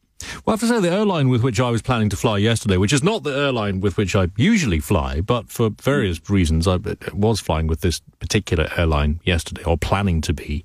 And right up until yesterday morning, right up until Sunday morning, they were still saying on their app, we plan to run a, a full service. So there, there was a warning that it was going to be windy, but there was also a clear statement that the expectation and hope was that they would run a full service. So what sort of notice would you expect and hope airlines would give customers? Well, as much as possible. I mean, certainly 24 hours um, in in this particular case, when the weather was known, it was coming in. So uh, we did know certainly 24 hours before it was going to be this bad. So an airline does have a responsibility to do that. I think in some cases they would probably have thought, well, there's a chance based on the weather forecast the storm would not pass over a particular area and we might be able to fly. Um, and as you say, you know, we did see certainly long haul aircraft taking off. Those planes are bigger. They're uh, obviously safer in these sorts of conditions, and that's why they were operating. But I would not have wanted to be on a small plane carrying 50 to 100 people um, in these weather conditions. It's very, very rough indeed. We touched on that plane which was filmed trying to land at Heathrow. I don't know where it was going or where it had come from, but it, it made contact with the ground. It was on the ground. It was on the runway for about two or three seconds and then had to take off again. So that must be, at the very least, frustrating for passengers and crew to make contact with the earth again, only to have to take off because it's so windy. Yeah, yeah, for many passengers, it would have been very scary because um, you don't know what's going on. And of course, the pilot's key responsibility is to navigate and aviate, it's to fly the plane before communicating with the passengers. Yes. The priority of the pilot uh, would have been to obviously make sure that plane was safely either on the ground or going back into the sky to come back round again to land again safely later on, which it did. Um, so, for, as a passenger, you can be waiting five, ten minutes before the pilot communicates with you, telling you what has happened. And if you're a nervous flyer, that can be a very difficult experience indeed. But luckily and safely, that plane did land. I mean, the, the flip side of that is, of course, the aircraft, the British Airways plane that flew from New York. Um, that landed yesterday, which did it in record time of under five hours from New York to Heathrow, which is extraordinary. And it did that because the winds, the tailwinds were so strong in the jet stream that it was able to do a journey that would normally take about six and a half hours yeah. in four hours, 55 minutes, which is extraordinary. Yeah. Um, and the, the passengers on that plane probably had the smoothest flight of all. Yes, and would have felt they got nearly Concorde speeds for, right, yeah. for, yes, for, for some of them Concorde style of service as well. Yes, for, for subsonic prices. It's not as simple, is it, Paul, as simply looking at the the wind speed and saying if if the winds are above a certain number, that means a flight cannot operate or take off or land because the wind direction is important too, isn't it? It is, and obviously it also depends. It does depend on the size of the aircraft that's flying, uh, the distance it's going, the jet stream it may or may not be in, the conditions around the airport it's taking off from and, and landing at. Obviously, uh, as a pilot, you will go through an enormous number of checks as to whether it's safe to fly. Um, but aircraft fly. I mean, in that particular case, that aircraft that did the record time yesterday, um, I think reached speeds of 880 miles per hour, which is extraordinary. Yeah. Um, but normally, um, at, at, that sort of uh, 35,000 altitude feet altitude, you'll be hitting speeds of 500 miles per hour. Mm-hmm. So it just tells you the difference between the two and what aircraft are capable of.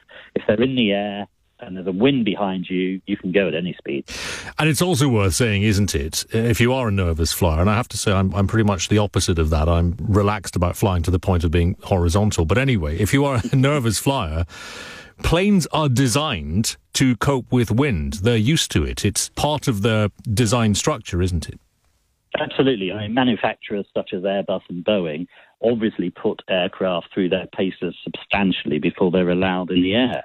They flex the wings, they see how far the wings can flex, and in some cases that could be six to eight feet easily um, that the wings could stretch upwards or, or downwards. Um, and often when you're in an aircraft and it gets a little bit turbulent, you can look out the window and you'll see the, the wings moving up and down a little. But they are designed to stretch some distance. And those aircraft are stronger than you think, especially modern aircraft built in the last 15, 20 years. They are very, very well built. They're designed for tough conditions. And air uh, flying is still one of the safest forms of transport. It really is. And it's got safer over the years, despite tragic accidents and incidents such as the, the 737 MAX crashes last year and the year before. But um, overall, flying is, is very safe. And despite the turbulence you may feel, the aircraft are designed for that, mm. and the pilots flying them are designed to fly through those conditions. And just a very quick word, because we are pushed for time as we head into this week. I guess one of the knock on effects from yesterday may be that some planes are in the wrong place, and that will mm-hmm. perhaps disrupt the flying schedule, even if the weather doesn't. Yes, there will be um, aircraft out of place. There will still be some cancellations today. Um, and those windy conditions are continuing the forecast is is not for such strong winds.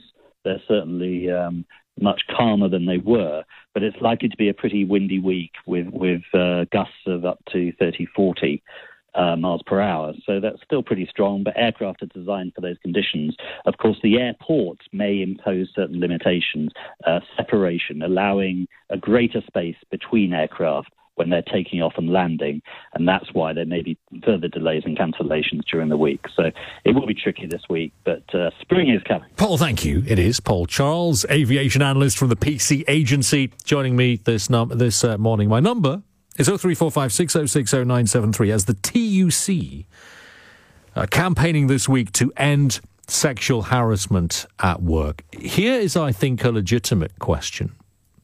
How would you define sexual harassment. Because I suspect everyone has a different threshold. Everyone might have a different uh, vision of, of, what that definition is. So what's yours? 0345 6060 973. Is it a comment? If you were, if you had a compliment or if you had a comment that was maybe apparently intended as a compliment, could that cross the threshold? Could that cross the barrier for you? Would that be inappropriate? I think in I think in every case, it's up to the person receiving that comment. It's up to the person who is on the other end of that to determine whether the comment or the action has been appropriate or otherwise. 0345 6060 You can text 84850, tweet at LBC, email Darren at lbc.co.uk because I absolutely think people should be allowed to do whatever they want to do, ultimately, as long as consent is is equal as long as both parties are, are, are, consenting to whatever arrangement has been made. That's why I'm actually uncomfortable about. I think it was McDonald's, wasn't it, where um, a very high uh, figure in McDonald's management was fired for being in a relationship with someone much sort of lower down, so to speak, in the company, and that made me uncomfortable because I mean you can you can talk about power imbalances and all the rest of it, but ultimately, as far as I could see, it was two consenting adults who were consenting to having that relationship, and it didn't really sit I understand why it happened, but it didn't sit entirely correctly with me that one or both of those people had to lose their job as a consequence of essentially falling in love. Oh, 0345 6060 You can text 84850, tweet at LBC, email darren at lbc.co.uk. What constitutes sexual harassment? The TUC, TUC say they want to end it, but what would be your definition of sexual harassment. LBC News Time at 3.32. Let's get the headlines from Andy Ivy. People in parts of West Yorkshire are cleaning up after flooding caused by Storm Ciara. It brought winds gusting to over 90 miles an hour, leading to cancellations on rail services and at airports, with further disruption likely this morning. Public Health England is contacting passengers who were on the same flight from Switzerland as one of the four people in Britain who've now been confirmed as having the coronavirus. He took the flight to Gatwick at the end of last month. The illness has now claimed more than 900 lives, nearly all of them in China. At the Oscars, Laura Dern and Brad Pitt have won for Best Supporting Actress and Actor, respectively. The World War I epic 1917 has won two Academy Awards so far for visual effects and cinematography. LBC weather turning colder with wintry showers in the north, scattered showers in the south, a low of 1 Celsius. Later becoming very windy again with sunny intervals and scattered showers, which could be wintry over hills, a high of 10 degrees. LBC. The Global Awards with very.co.uk. LBC. They are getting closer. The Global Awards take place on Thursday, March the 5th. But much sooner than that, you've got just four days to decide who'll be winning at those Global Awards for 2020 with very.co.uk. Open Global Player. And if you do that, you can find out who's on the shortlist. You can cast your vote to decide who'll be taking home a trophy on the night. And on that night, which will be a huge one, Stereophonics, Russell Watson, Aled Jones, all performing. And the date to remember, Thursday, March the 5th. The Global Awards with very.co.uk. I still vividly remember the fateful date 24 years ago when I logged on for the first time. Journalist Rob Wack discusses a memorable first. Did the internet change my life? Well, obviously, yes. The first life improvement it provided was that I could find video game cheats and tips without having to phone some 99p a minute hotline.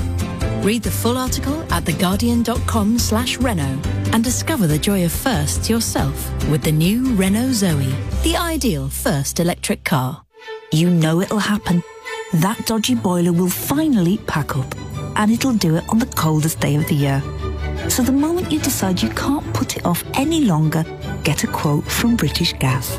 You can spread the cost of a new boiler interest-free over two years and get £200 off when you get a quote by the 29th of February or £400 off for existing home care customers. British Gas, here to solve. Search British Gas New Boiler. Conditions apply. It's time. Time to spoil yourself rotten. And that's something that a Saga Boutique cruise is rather good at. Boutique is your own VIP door to door chauffeur. It's indulging in fine speciality dining in one of our intimate restaurants and letting your hair down in cosy venues like The Club by Jools Holland. Boutique is overnight stay so you can spend more quality time ashore. Boutique is all this and gratuities included in the cruise price. So go on, spoil yourself. There's no reason not to. To save up to 35% on our all inclusive cruises, search Saga Boutique Cruises. Over 50s only. Darren Adam on LBC. So this morning, the TUC say that cases of sexual harassment remain alarmingly high, even though people are more open about the issue. This report says that uh, most people think the Me Too movement has allowed them to be more open about sexual harassment, especially among women and young people. And the TUC calling on the government to introduce a legal duty on employers to actively prevent sexual harassment at work. 0345 6060973. You can text 84850. Tweet at LBC. Email Darren at lbc.co.uk. I wonder what that mechanism might be. While, while absolutely agreeing that there should be one, I just wonder what it would look like. I don't work in human resources, so I'm, I'm not going to sit here and design one on the spur of the moment, but there must be a way of making it at the very least easier for workplaces to be, uh, to be rid of this. Um, is it a cultural thing? Is it about just you know in, in the, the way that workplaces have a culture sometimes it's organic sometimes it's prescriptive whatever it happens to be is there a way of changing workplace culture so that your workplace or any particular place of work is just not the sort of place where this happens putting this in quotation marks and that's part of the conversation as well what do we mean by this what do we mean by sexual harassment? Is it something you've experienced and what is the threshold as far as you're concerned? 0345 6060973. You can text 84850, tweet at LBC, email darren at lbc.co.uk. We shall come back to this in just a moment, but first, The Oscars are on for 2020. Winners right, left, and centre. Charlie Girling is LBC's entertainment editor, and she has a note of all of them. Good morning, Charlie. Good morning. Hello. How's the party? Uh, well, we're having a lovely time here at Soho House. They've just brought out Bloody Marys for everybody, so we're enjoying ourselves greatly. I can imagine. And not so much that you're unable to uh, give us the excellent news for a Yes. variety of winners. Quite right. Um, well, we're just kind of getting to the interesting point now. Um, they're literally, there's probably about five or six awards left, but they would leave the, the good ones till last. So, um, but I think probably the main point of the evening so far, we've had Rebel Wilson and James Corden dress up in their cat costumes. As you may remember, they uh, they recently appeared in the um, not at all lauded, um, much maligned Cats version. Yes. And they actually came back out in their Cats costumes to present the award for visual effects. Um, basically saying, you know, we understand the importance of good visual effects, and this is why we're presenting the award. So that was brilliant. Do we, uh, Um, d- just before, do we deduce from that, Charlie, that Cats itself is unlikely to uh, to prosper tonight? sadly overlooked by the Academy this year. I think poor Tom Hooper. I'm not sure his career will ever recover. Um, we've also had Eminem appear, which was quite strange. There's been a variety of memes doing the rounds already. With various people in the audience's reactions to hmm. Eminem coming on stage, performing "Lose Yourself," which is a song that he actually won the Oscar for back in 2003. So in 2003, he actually didn't turn up to the awards ceremony.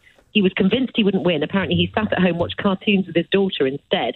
So tonight, the Academy said, "Never mind, come and perform tonight instead." And he's um, he's sent a lovely tweet actually saying, "You know, this is a lovely opportunity for me to have come and you know righted that wrong of 18 years ago." Yeah. So. Um, that was a fantastic. The moment, most, the most quite unusual. horrifying, the most horrifying Eminem fact, Charlie, is that I am younger than Eminem. I, I discovered this and I- didn't believe it. I would not in any way wish to sound surprised by that, but, but that is, yeah, I, I'm slightly surprised by that. Yeah, I'm Good surprised grief. too. Anyway, Gosh, go on. incredible. I mean, yeah, he's had quite a, he's had quite um, he's had he's had a decent career, Eminem. It's been it's been a while now. Didn't realise, goodness, 'cause it was yeah, it was 2003 that he won last time. Mm. And that was for uh, um, Nine Mile, I think, wasn't it? Was was Lose Yourself from Nine Mile? I think Eight Mile. Eight yes. Mile. Eight. Mile. Similar. the original. I the always go the extra mile. You know that, don't you? no, exactly. Nine Mile was the uh, the Yes, sequel, much quieter. it, yeah, Um, yeah. So what else have we seen tonight? I mean, no big surprises. Uh, the darling of the awards season this year, Brad Pitt, Hollywood's golden boy, unsurprisingly won Best Supporting Actor. Um, his speech wasn't quite as funny as it has been because obviously he won the BAFTA, he won the Golden Globe. He literally had the audience. I was at the BAFTAs this time last week. And he had the audience in fits of laughter. He did a brilliant um, speech in absentia because he couldn't make it over to London at the last minute. Margot Robbie delivered it, but jokes about Megxit and um, all sorts of other things. Uh, wasn't quite as funny this time. He he just sort of got some pointed um, jokes about the Democratic um, race in there in the Iowa caucus, and it was a lot more serious, but obviously very heartfelt. He's never won an award before. He actually, I think tonight, he accepted his Oscar seven minute walk away from his first ever location of his first ever job in Hollywood, which was apparently he was dressed up as a giant chicken trying to encourage customers to come into a shop in Hollywood. So um, quite a sort of circular moment for him, I think. Um, I can imagine Laura so. Dern, Yep. Won Best Supporting Actress. Again, not surprising. She was watched by her mother in the audience, who obviously is an actress as well. Um, and then I think we're just getting to the point now where we're seeing for Parasite, uh, Parasite winning for um, Best Foreign Language Film, Yeah. which actually this year for the first time has been called Best International Film. Um, and we're still debating whether or not that might just pip 1917 at the post to the Best Film Award, but we're not going to find that out Right. probably for another 45 minutes. So it could win, in for want of a better phrase, in its own right, not just the best international Exactly. film, but the best film overall. Yes, exactly. And it would be interesting if it did. I mean, everyone talked about Roma. Um, you might remember yeah, last yeah. year was that was the big film that everyone said, oh, is that going to be that? Obviously, won best foreign language film, and people said, you know, that could compete in its own right in the best film category. Didn't quite make it in the end. Um, Green Book did, but it'd be interesting to see if Par- it feels like Parasite does Yeah. have a lot more momentum going into the last kind of stretch of the uh, of the Oscar race. But then in 1917 has been lauded with a lot of sort of runner-up prizes, so to speak, and it, you know, just Roger Deakins just won for cinematography, okay. and that tends to be quite a good um, pointer as to the film that's going to get best film. So I still think it's probably going to be 1917's night. Mm. Well, Parasite is getting rave reviews as well as racking up awards and nominations. And uh, can you sort of praise it for us in 15 seconds? Because it feels to me as if it's one of those films which is critically being uh, acclaimed, but not really, yes. it's not really been seen by very many people at this point. It's wonderful, and I would urge everyone to go and see it. It's about a family, a very poor family, who end up managing to inveigle their way into the lives of a very rich family. It's all set in Korea, yeah. um, and they end up working for them as um, as a chauffeur and as a maid and as a nanny and as a tutor. And it's sort of how they end up taking over this family's life. And I won't say anything else because it'll spoil it, but it's yeah. wonderful, and I would strongly urge you to see it if you haven't already. I think that was exactly 30 seconds. So plainly, the, bl- the Bloody Mary are doing uh, no damage at all to your timekeeping skills. That's an Thank excellent thing. Thank you very much. Charlie. I'm delighted to hear that. Thank you very much indeed. Charlie Girling, LBC's entertainment editor at Soho House, watching uh, the Oscars as they move towards the, um, well, I think it's fair to say some of those bigger awards, the ones that everyone is watching out for. Uh, more news on that over the course of the rest of the morning and today here on LBC. Right, let's return to our conversation about actually, uh, you know, the, the, the film industry not not a stranger to the concept of hashtag Me Too, of course. Uh, the campaigning theme for Heart Unions this week is for the TUC to stand against sexual harassment at work. They say take action on sexual harassment and use this week to encourage non members to get involved. Cases, they say, of sexual harassment remain alarmingly high, even though more people are now more open about the issue. 0345 6060 973 is my number. What is your definition of sexual harassment? What is the threshold as far as you're concerned? I'll speak to Ben, who's in Clacton, in just a few moments. But here's a text that says, in response to what I was saying earlier on, so it's safe to work in radio. Really? What utter rubbish you're talking. I'm sure it's just the same as any other workplace. I'm sure there's someone in every workplace that hasn't been sexually harassed. Well, I may well be talking utter rubbish. It wouldn't be the, the, the first time that someone had correctly accused me of that. But just to clarify, and maybe I, maybe I wasn't clear about this, but I was saying that radio is not an industry in which homophobia, in my experience, is generally experienced. As for um, as for sexual harassment, I was only bringing my own experience of that to the table, which is that I've not been sexually harassed. So perhaps the two things got conflated, which is my fault, not yours. Um, it does not feel to me like a very homophobic industry, and it is not one in which I have been sexually harassed. So uh, none of that in conflict with your assessment that I'm talking rubbish, but hopefully it puts it in some kind of context. It's LBC. I'm Darren Adam. It's 16 minutes to 4. Nick Ferrari at breakfast. Weekday mornings from 7. Transport Secretary Grant Shapps joins me now. No conversation with you currently, Mr. Shapps, is complete without mentioning, of course, HS and 2. When might we have that decision? This month. It's a massive yeah. decision, and we absolutely have to get this decision right. There's some for and against. That's true throughout the country. Nick Ferrari at breakfast. With Xero. Get your business digital ready with Xero accounting software. LBC. You know it'll happen that dodgy boiler will finally pack up, and it'll do it on the coldest day of the year.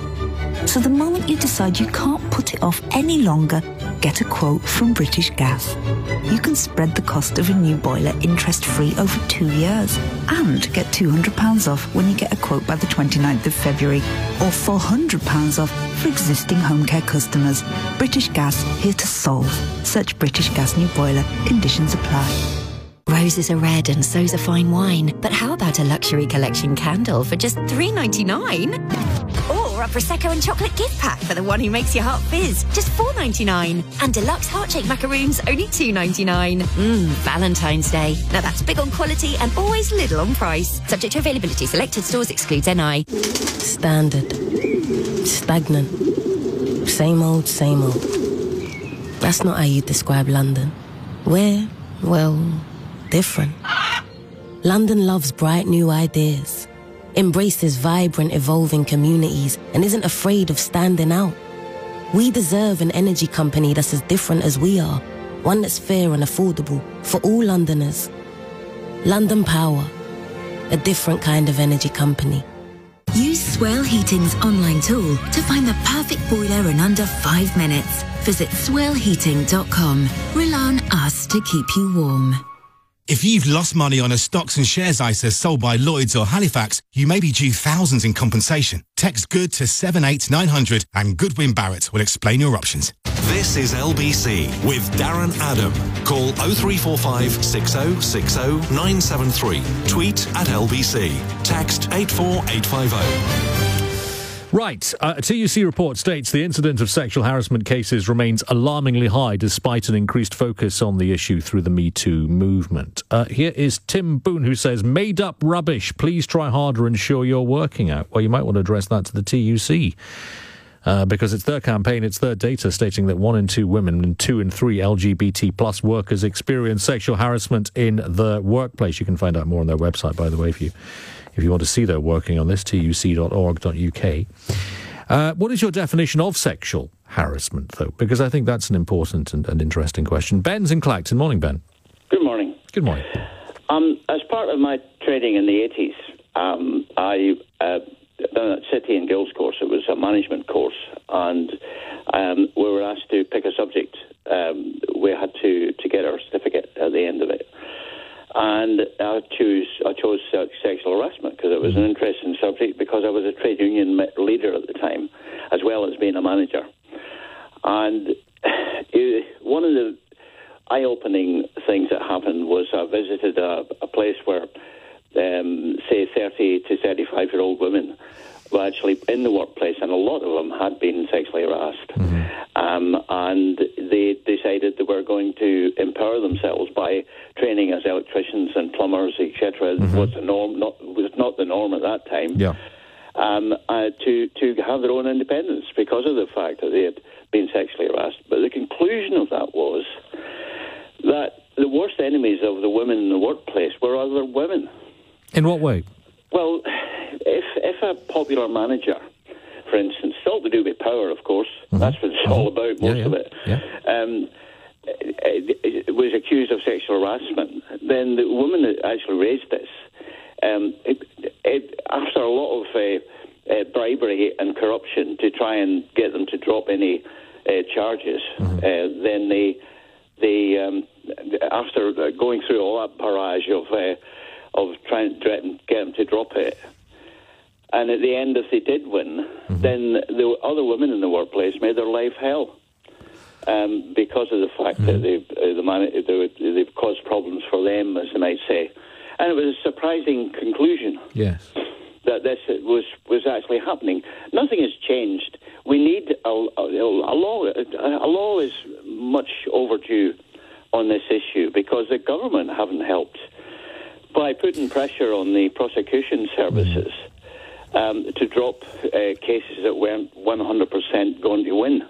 Well, the, the legal change that the, sure the, the, the legal change that the TUC want to see though is that workplaces would be compelled to stop this. Obviously, at the moment, if somebody is if someone is harassed or abused or worse, then they, they, they can and should and do report that. But they want to have something preemptively in place that actually reduces the incidence of this. And how how could workplaces do that? Do you think? Well, they would have uh, the, the uh, personnel department uh, would be the ones that uh, would have to obey the law as far as investigation of, of sexual harassment was concerned. And they've just done it in Switzerland. Uh, there was a 76% of people in Switzerland voted for it, and they actually brought in the law in Switzerland that protects women in the workplace and obviously elsewhere. Yeah, upskirting, and it's, it's... upskirting was a public thing that was happening. Yeah. yeah. Um, and that was talked out of being a bill in this country. There was some misguided uh, uh, Conservative MP. Christopher Chope. Um, you know, and, mm. and that's the sort of attitude they have, the, the kerfuffle over someone uh, revealing a shoulder. I mean, it's ridiculous. Oh. This is the, the, the Tracy Tracy. I mean, I just I, I I, I was peripherally aware of this, and it wasn't until I realised that no, actually, in this country, we were genuinely obsessing about the fact that a member of Parliament was wearing a dress in which her shoulder was exposed, and the country had completely lost its mind. I thought, well, have I have I woken up in the Republic of Gilead? Uh, ben, thank you. Ben's in Clacton. Um, there's a couple of responses here to to what we've been saying, which I think are fascinating. I mean, they're horrible but but they're, fascinating in their horror. Um, Kevin on Twitter, women are funny creatures. That's how this starts. And then for some reason he's used quotation marks around these, these words. I don't know why. Women are funny creatures. Quote, if you look at them, they accuse you of being a pervert. Quote, if you're not looking at them, they accuse you of being gay. I've got no problem with people being gay, so don't think that of me for my comment. Mm, it's not what I'm thinking of you, Kevin, for that, for that comment. So Kevin, who I assume is not a woman, asserts that women as a, as a species, so about three billion people, if you look at them, they accuse you of being a pervert. If you're not looking at them, they accuse you of being gay. Well, I have to ask, which of the two were you accused of, Kevin? And uh, Ivor says if the man is a handsome stud to the women, his comment might be accepted and welcome, and she'll brag to friends. But if she doesn't find him handsome, then she'll cry harassment and run to HR.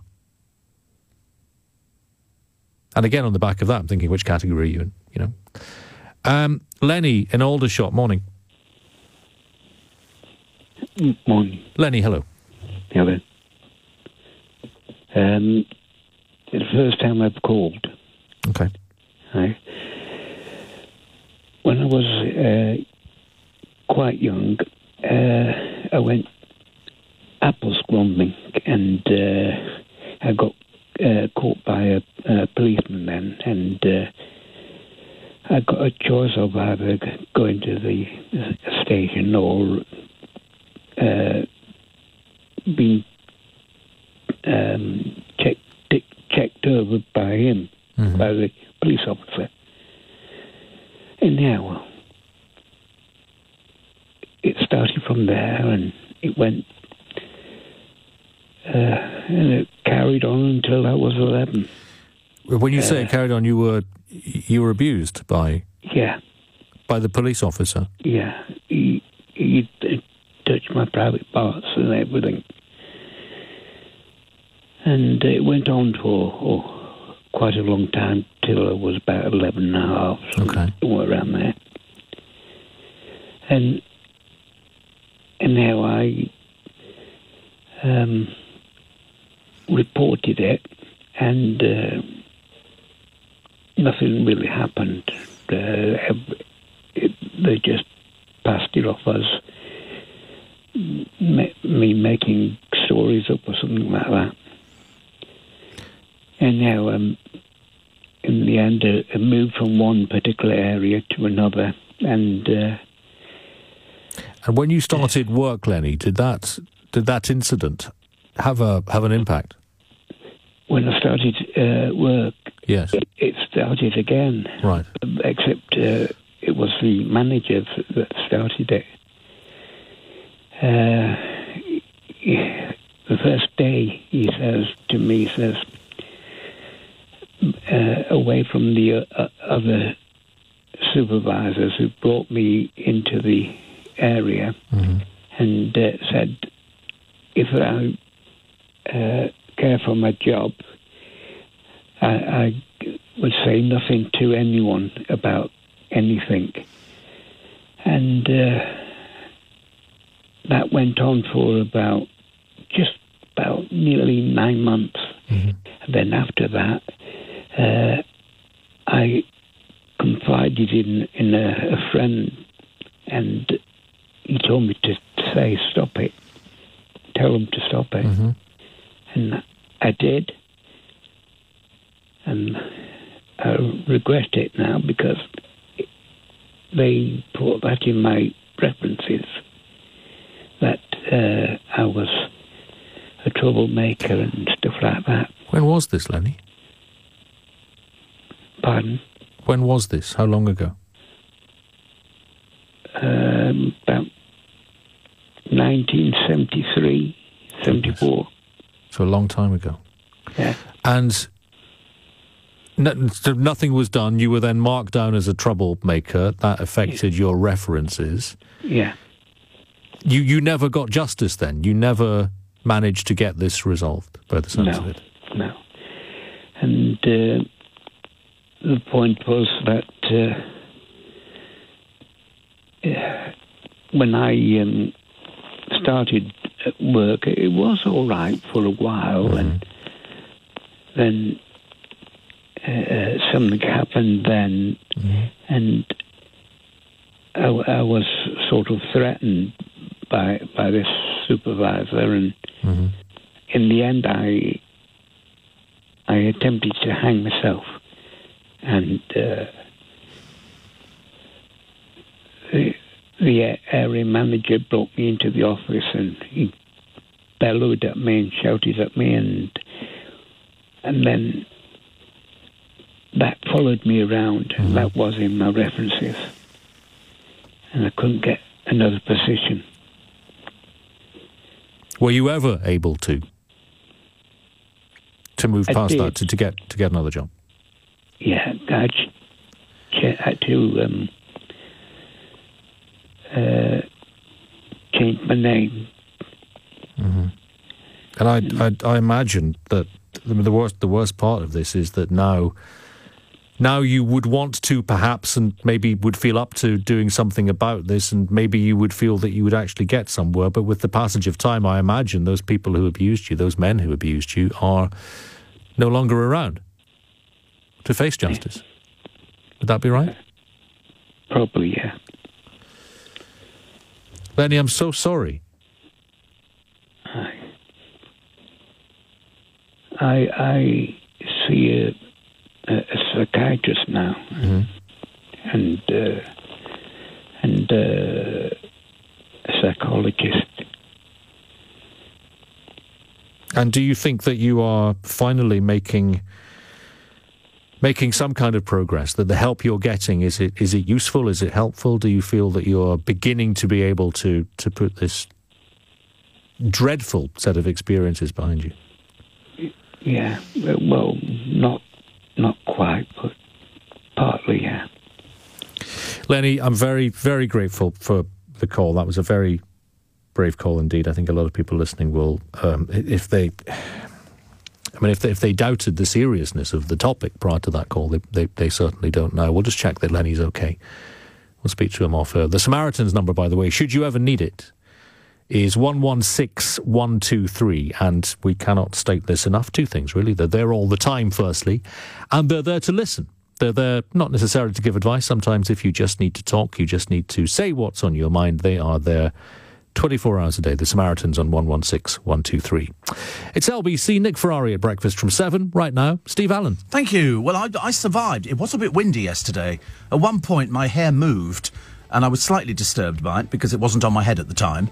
And I remember thinking to myself, is this going to get any worse? Came down this morning. Yeah, it's, it's a bit bad. There'll be trees blown down, as indeed the papers bear witness to. But don't worry, there's more on the way. Isn't that exciting? Uh, Ant and Dec are teaming up with Paul Hollywood to boost the ratings for Saturday Night Takeaway. They should really get Pip Schofield on. He is currently hot favourite in all the newspapers. See, I told you there's nothing to worry about. Goodness sake, worst kept secret in the business. Uh, also, we've uh, we've got rid of uh, H and his uh, same-sex dancing partner from Dancing on Ice, and I've got a great story about Sainsbury's. This one is a real doozy. All after the news, which is next.